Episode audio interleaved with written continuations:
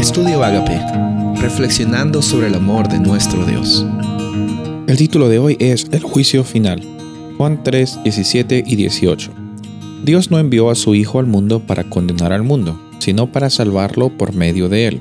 El que cree en él no es condenado, pero el que no cree ya está condenado por no haber creído en el nombre del Hijo unigénito de Dios.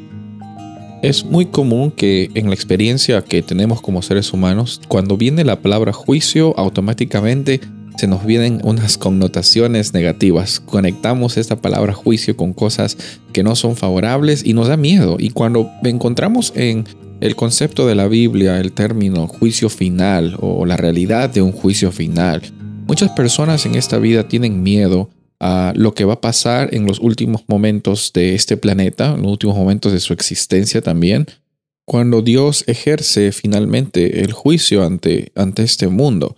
Y, hay bastante miedo porque, bueno, en primer lugar, las personas pues que consideran el juicio como algo negativo están viendo su experiencia como cristianos o como seres vivientes como una eh, realidad que solo se contabiliza por las cosas buenas que haces y por las cosas malas que dejas de hacer.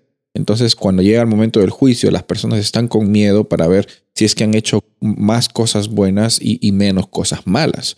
Y, en este proceso encontramos que hay bastantes conceptos que no vienen de la Biblia, pero pensamos que están en la Biblia. Pensamos que Dios está eh, realmente considerando en su juicio las cosas buenas que hacemos. Pero Vamos a ver en Juan 3 y en muchas ocasiones, incluso en Daniel 7, eh, que el juicio no tiene como propósito eh, que las personas sean condenadas. Es más, cuando Jesús vino al mundo, cuando está conversando con Nicodemo, aquí en Juan capítulo 3, él está diciendo que el propósito del Hijo del Hombre, el propósito de Jesús al venir a este planeta es para que todos se salven. Versículo muy conocido, Juan 3:16, que Dios amó tanto al mundo que ha dado a su Hijo para que los que creen en Él no sean condenados, no se pierdan, sino tengan vida eterna. Y los versículos 17 y 18 dicen de que Dios no envió a su Hijo, como leímos, para condenar al mundo, sino para salvarlo por medio de Él.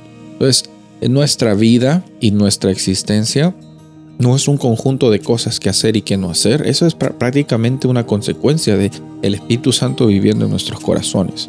Pero en el momento del juicio que va a suceder, que vamos a hablar de esto en estos días que vienen, en el momento del juicio podemos estar con la confianza, con la tranquilidad, con la certeza de que no vamos a ser condenados cuando tenemos nuestra confianza y ponemos nuestra fe en Jesús.